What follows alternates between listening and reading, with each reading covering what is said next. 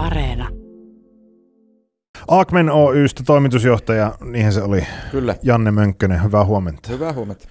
Teidän alaa kuuluu vartiointi, tai sen kouluttaminen ainakin. No joo, Akmen Oy on tämmöinen yksityisen turvallisuusalan elinkeinoluvan haltija.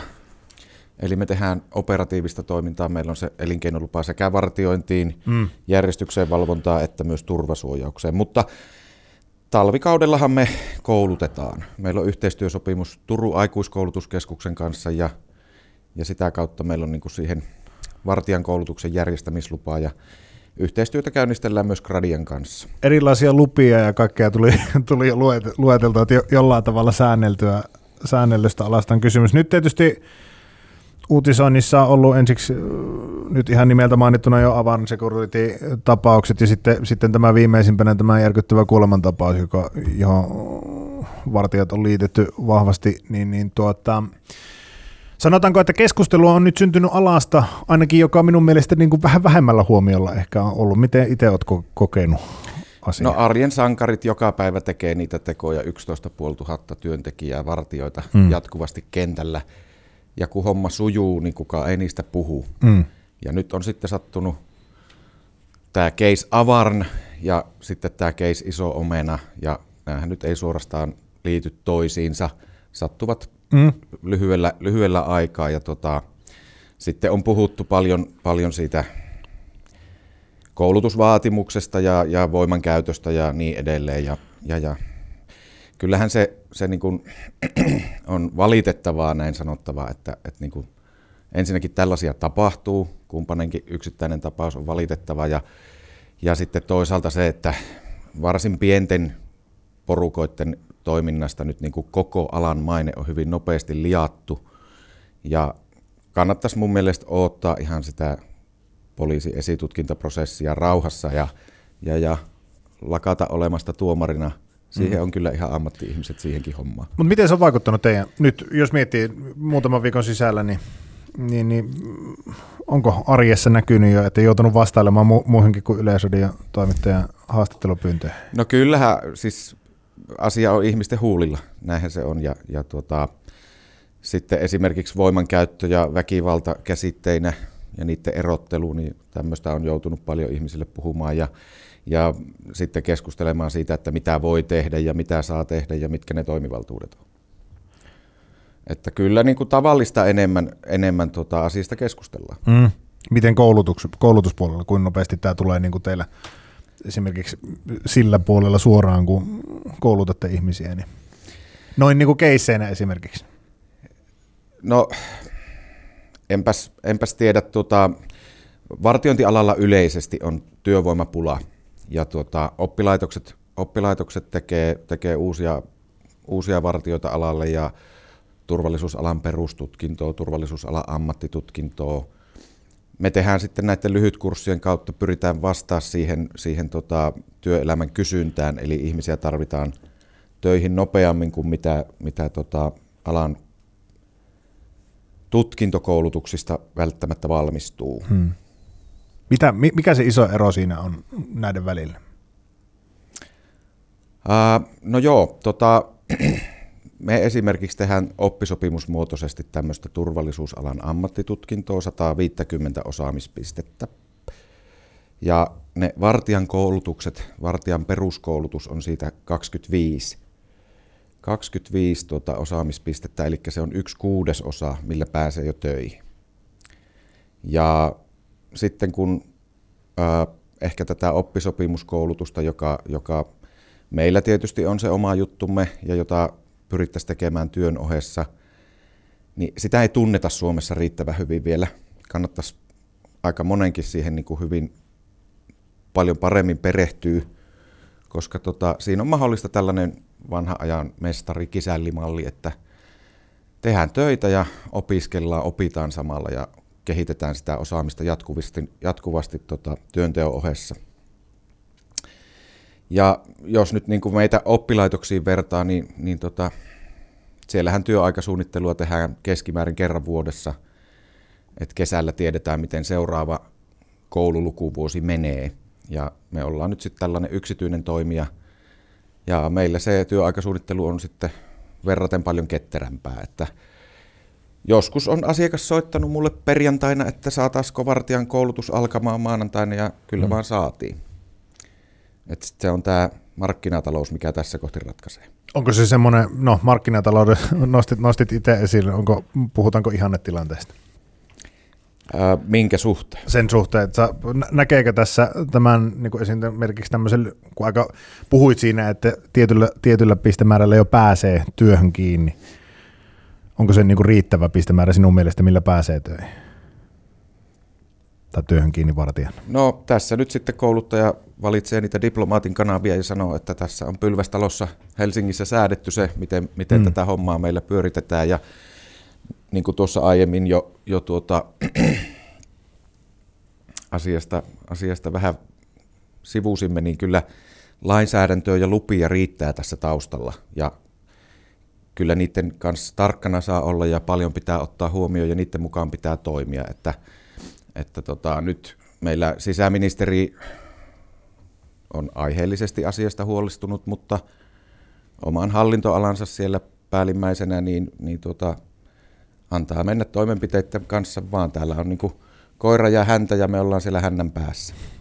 Janne Mönkkönen edellä aamuvieraana on täällä Acme Oystä, joka siis tarjoaa muun muassa vartijakoulutusta Kyllä. Y- yhtenä toimialana. Tuota, nyt jos mietitään, että teille tulee vartijakoulutettava, niin onko semmoinen lokeroitava ikä, sukupuoli, joku, joku semmoinen. Ke, keitä teille tällä hetkellä tulee koulutettavaksi? No nyt koronan, koronan aikana niin meillä on ollut mahdollista järjestää tuota väliaikaisen vartijan koulutusta, eli sitä niin sanottua ensimmäistä kurssia, väli, ää, 40 tuntia väliaikaisen vartijan koulutus, niin myös etänä, koetta lukuun ottamatta. Ja sen johdosta, kun, kun tämä etäkoulutus on ollut mahdollista, niin meille on ollut ympäri Suomen kysyntää.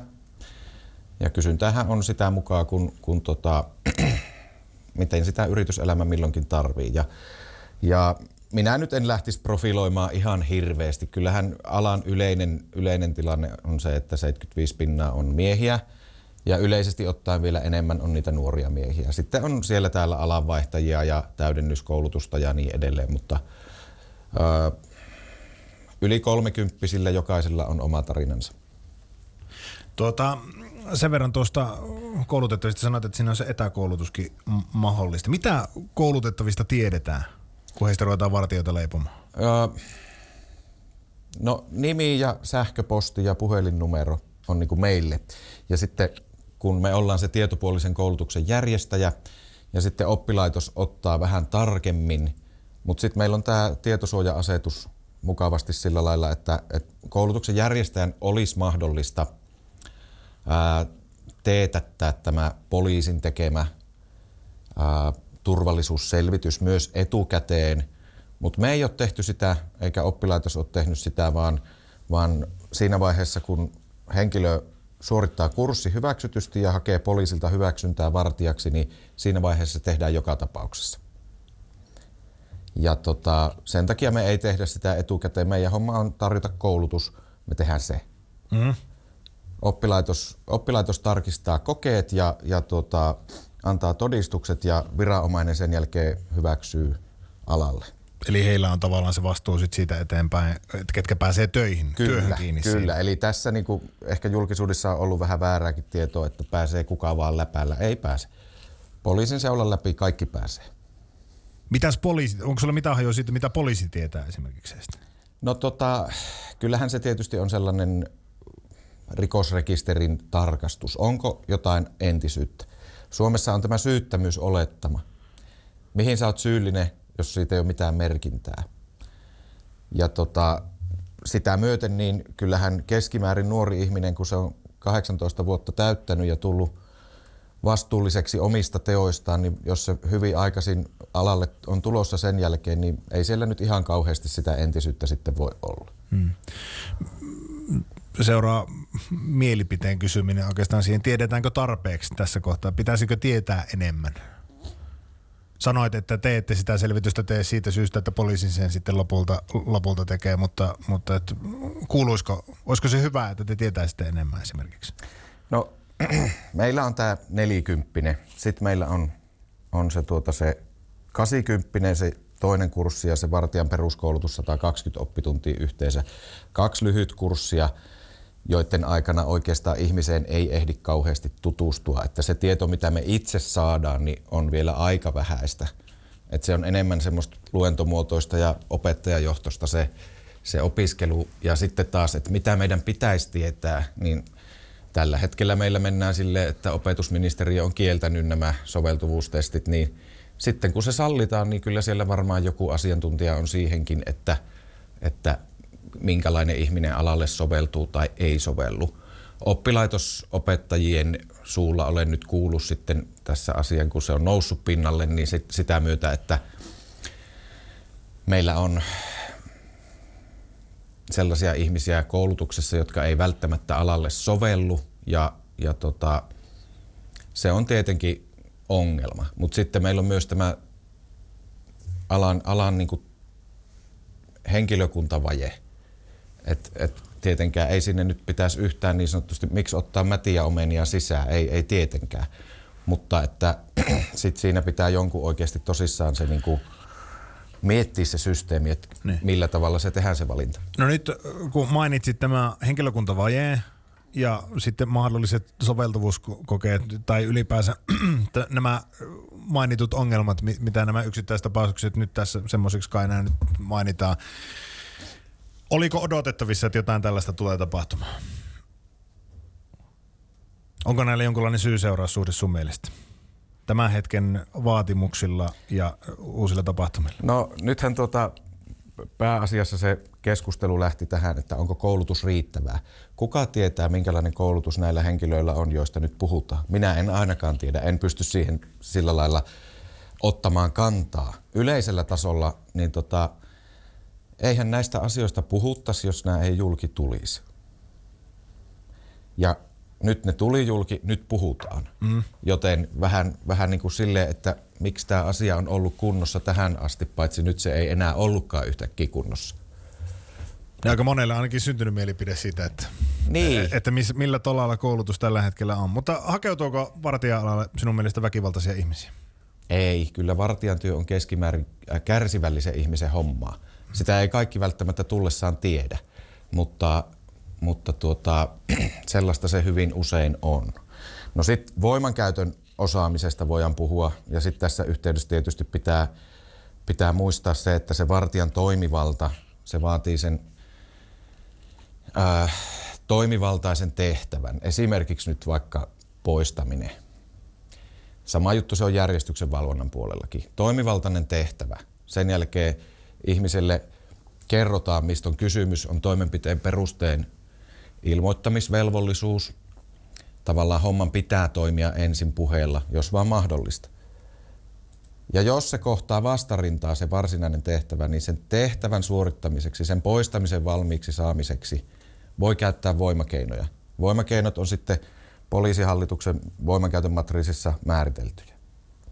Mutta nyt sitten tämä case Avarn esimerkiksi – niin tota, tässä kohti pitää mun mielestä olla hyvin tarkkana nyt sit siitä, että onko meillä siellä taustalla se toimivaltainen tehtävä, mitä ollaan tekemässä. Sen tiedon valossa, mitä minulle on tästä tullut, niin tämä vaikuttaa ihan puhtaasti väkivallalta. Haluatko avata sen siis sillä tavalla, mitä kautta se nimenomaan on niin kuin puhtaasti väkivaltaa sun mielestä? No, jos siis kuulija nyt ei tavallaan no, tiedä no, suoraan, jos, että jos, jos nyt asia, asia menee niin kuin tässä on kuvattu, että ihminen viedään hissiin tai nurkan taakse ja hakataan siellä, niin ei siihen hakkaamiseen mitään laillista syytä ole. Se on väkivaltaa ja se on rikollista toimintaa ja tätä ei kouluteta kenellekään ja tämä on väärin. Ja se on niin kuin hyvin yksiselitteisesti siinä.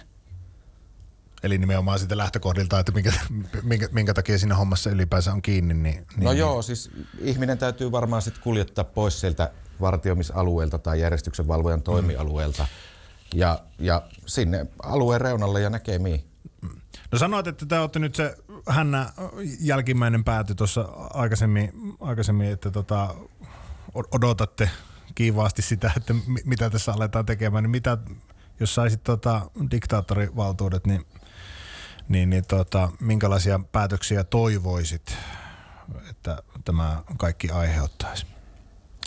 No heittäisinpä tämmöisen, että Joni kun sinä olet ralliautoilija, niin minkälainen ralliautoilija olit kuuden tunnin jälkeen? Mm, mm. Heikko. Niin.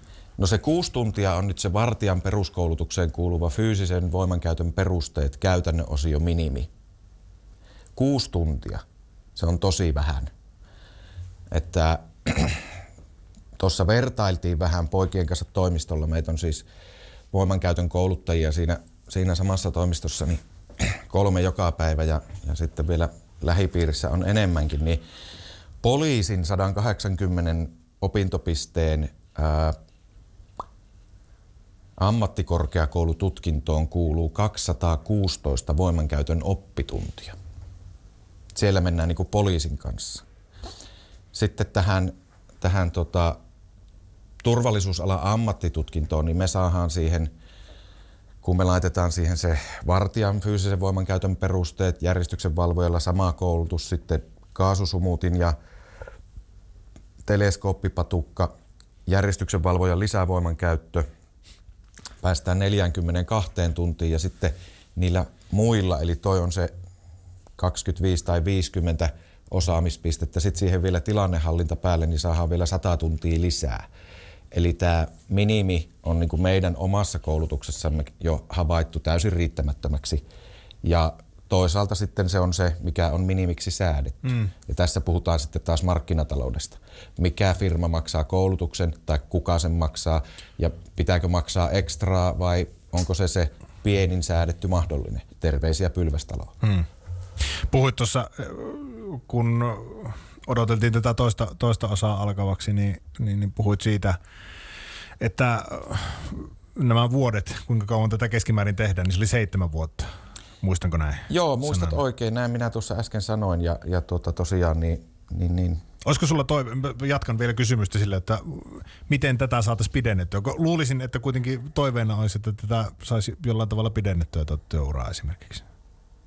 No joo, matala palkka-ala, että alta 2300 on se kuukausipalkka ja sitten keskimääräiset vuodet alalla on alle seitsemän. Että niinhän se nyt niin kuin profiloituu, että nuorten miehen, mie, miesten tuota alhaisen koulutuksen homma ja sitten siinä vaiheessa, kun ruvetaan perhettä perustaa, niin miten se perhe tällä, tällä elää. Ja sitten päästään vähän siihen, että, että tota, no, nämä ihmiset menee joko muualle työelämään tai sitten ne uudelleen kouluttautuu. Ja no, äsken vielä jäi tuossa se, että mitkä on ne ehdottomat minimit – sille voimankäytön opis, opiskelulle, että pääset vartijan töihin, niin tosiaan se kuusi tuntia siellä ja sitten ne välinekoulutukset kymmenen tuntia lisää, että se on aika vähän. Mm. Fyysisen voimankäytön perusteissa käydään kädenhallinta ja raudottaminen pystyssä.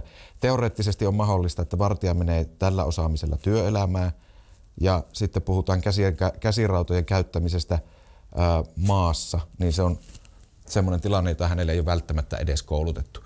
En sano, että näin on tässä tilanteessa, mutta se on teoreettisesti mahdollista ja mun mielestä tämmöinen teoreettinen porsaareikä, niin tämä olisi yksi niitä, mitä ehdottomasti pitäisi nyt poistaa. Mä vähän ojon sun mutkia tähän loppuun. Siis ajatuksena kuitenkin on se, mä tulkitsen näin, että lisää koulutusta ja lisää liksaa. Alalle, kyllä. Tämä tekisi, molemmat tekisi alalle hyvää ja sitten kysytäänkin tietysti sitä, että, että tota, tuleeko se valtion budjetista vai mistä se raha?